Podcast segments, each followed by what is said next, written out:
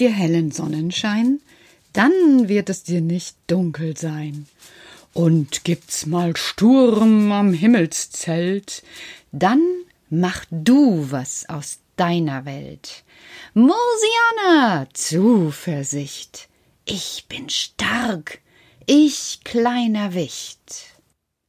Hallo, heute ist Sonntag, der 10. Januar. Das Jahr ist noch ganz jung, noch ganz wenige Blätter sind vom Kalender abgerissen oder es ist erst das erste Monatsbild zu sehen. Ja, deshalb sagen viele Menschen auch, das Jahr ist jung. Obwohl die Erde, die Erde ist ja schon als solches ewig alt, kann ich gar nicht aufzählen, so alt ist die und na, du weißt auch wirklich manchmal nicht hinten und vorne. Ja, weißt du das denn, Karl? Nö, aber ich mache auch nicht so, als wäre ich super klug, Petra. Äh, sage ich und muss einmal tief schlucken. Denn ich wollte ja gar nicht super klug, ich wollte einfach irgendwie erzählen von der Erde und Erzähl doch einfach von heute Morgen. Ich habe gesehen, du hast deinen Mantel angezogen. Ja, das ist richtig, sage ich und gucke ihn ein bisschen frech an. Ich wollte dich nicht ärgern, sagt Karl. Ich bin wirklich daran interessiert, was du erlebt hast. Nachdem du deinen Mantel angezogen hast, bist du weggegangen. Ich kann ja nicht einfach in deine Jackentasche schlüpfen.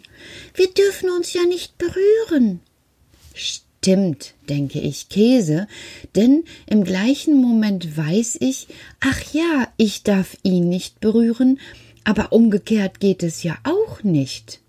Hm, jetzt kannst du natürlich sagen, wieso? Die Schwestern sind doch bei dir. Fass ihn doch einfach an. Er kann doch dann einfach mit den Schwestern. Nee, nee, nee, nee. Denn zu Weihnachten habt ihr gehört, es gibt ja auch noch Mama und Papa. Und Mama und Papa sind noch immer in Mosiana, jetzt gerade im Lok Doof. Ihr könnt euch erinnern? In Mosiana gibt es von Januar bis März in jedem Jahr Lok Doof. Das hat was damit zu tun, dass die Tannen ihre Sämlinge in die Erde legen. Dort müssen die Sämlinge sehr ruhen, sonst entwickeln sie sich nicht zu Tannenbäumen. Jede Erschütterung, jedes Laufen, jedes Rennen würde verhindern, dass aus dem Tannensämling ein Tannenbaum wird. Da Mama und Papa beide in der Tannenbaumfabrik bei Theo Spilles arbeiten, sorgen sie mit dafür, dass niemand diese Tannensämlingruhe stört. Also von Januar bis März lockt doof in Mosiana. Aus diesem Grund kennen sich Karl und seine Schwestern aus. Und auch, wenn natürlich jetzt Karl berührt werden könnte, könnte er mit seinen Schwestern bei mir bleiben. Klar, das Regal ist ja schon eingerichtet. Aber dann wäre es vorbei mit der Rückkehr nach Mosiana. Und Mama und Papa vertrauen mir, das waren so die letzten Worte.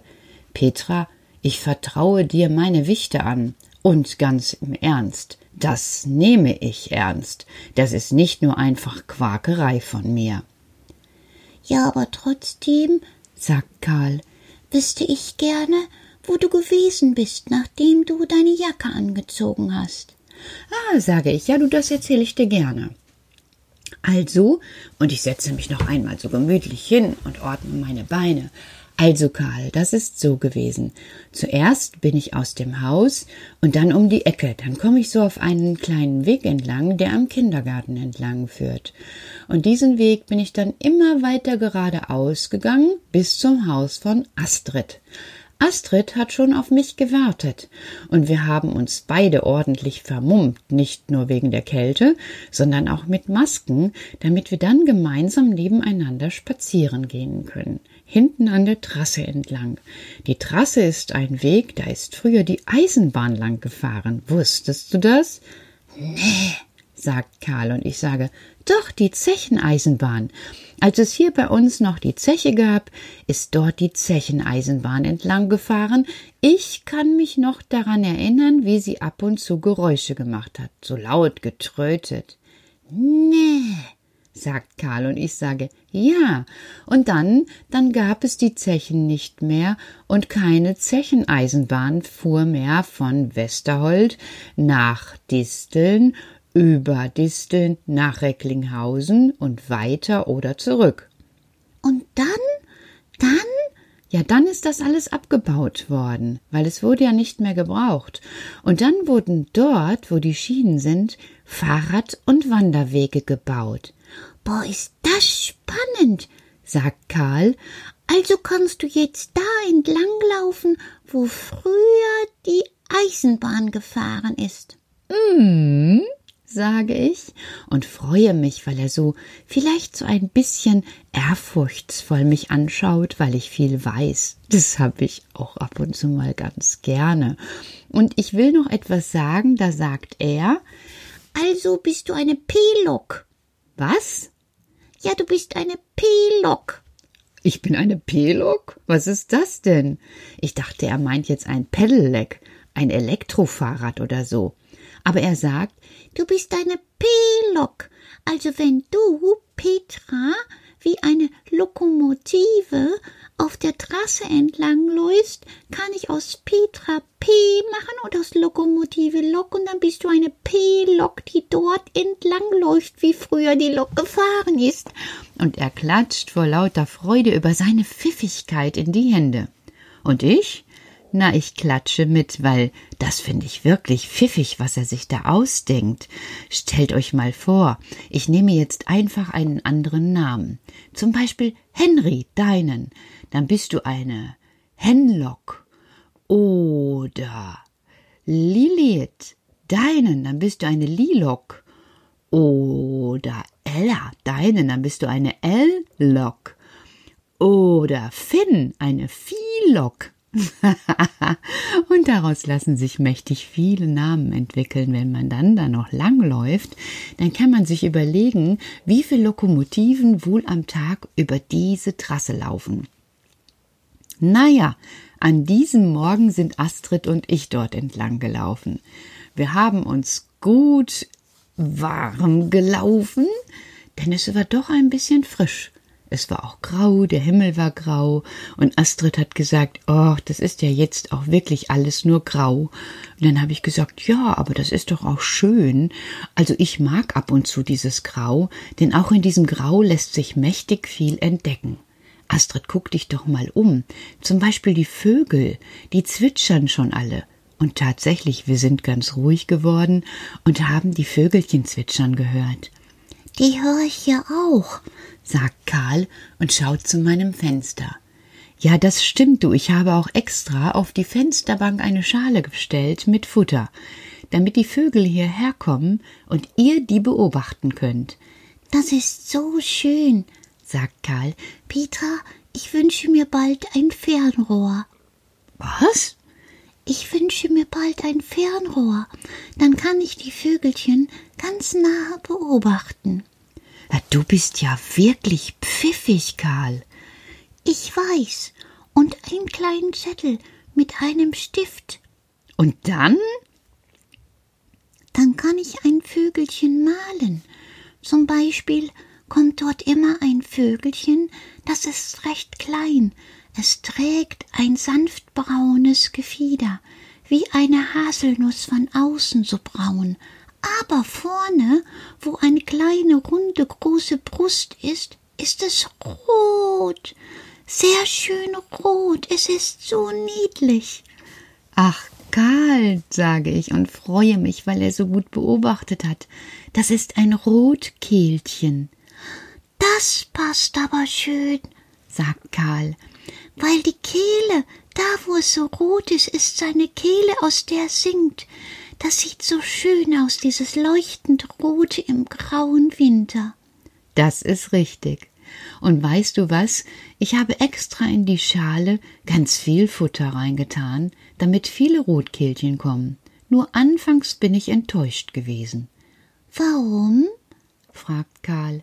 Ja, obwohl ich die besten Sachen hatte, also kleine Nüsse, Samen und sogar getrocknete Würmer, kam nicht ein einziges Rotkehlchen. nur die großen schwarzen Amseln. Die habe ich auch schon gesehen.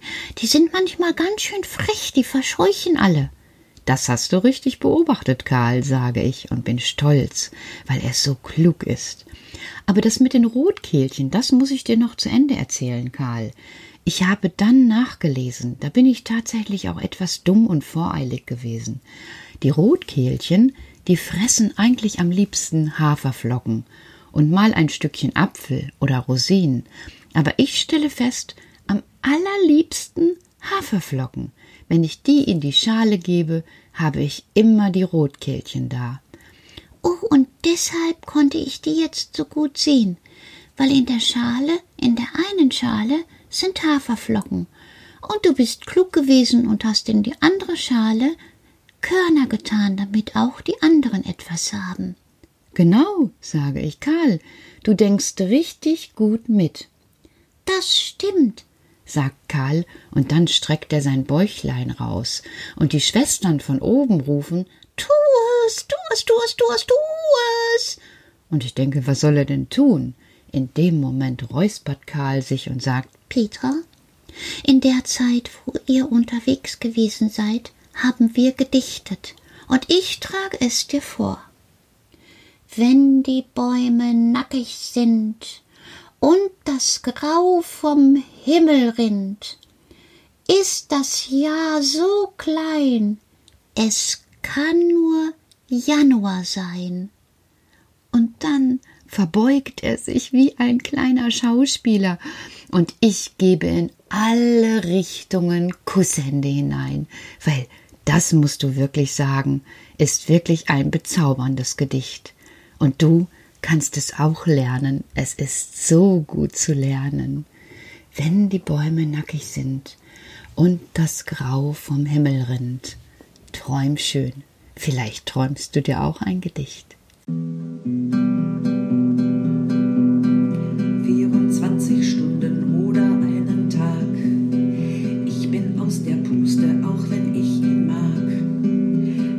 Kerl ist wirklich toll, aber ganz schön anspruchsvoll. Mit sechs Schwestern wohnt er hier bei mir. 60 Minuten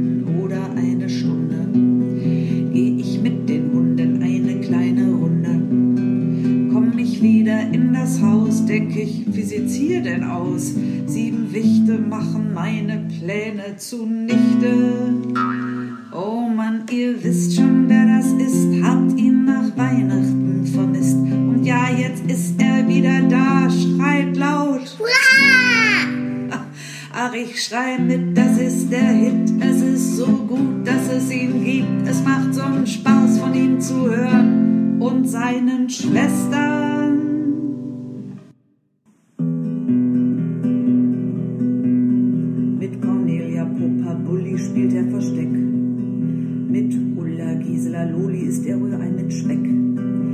Dieser Kerl ist wirklich toll, aber ganz schön anspruchsvoll.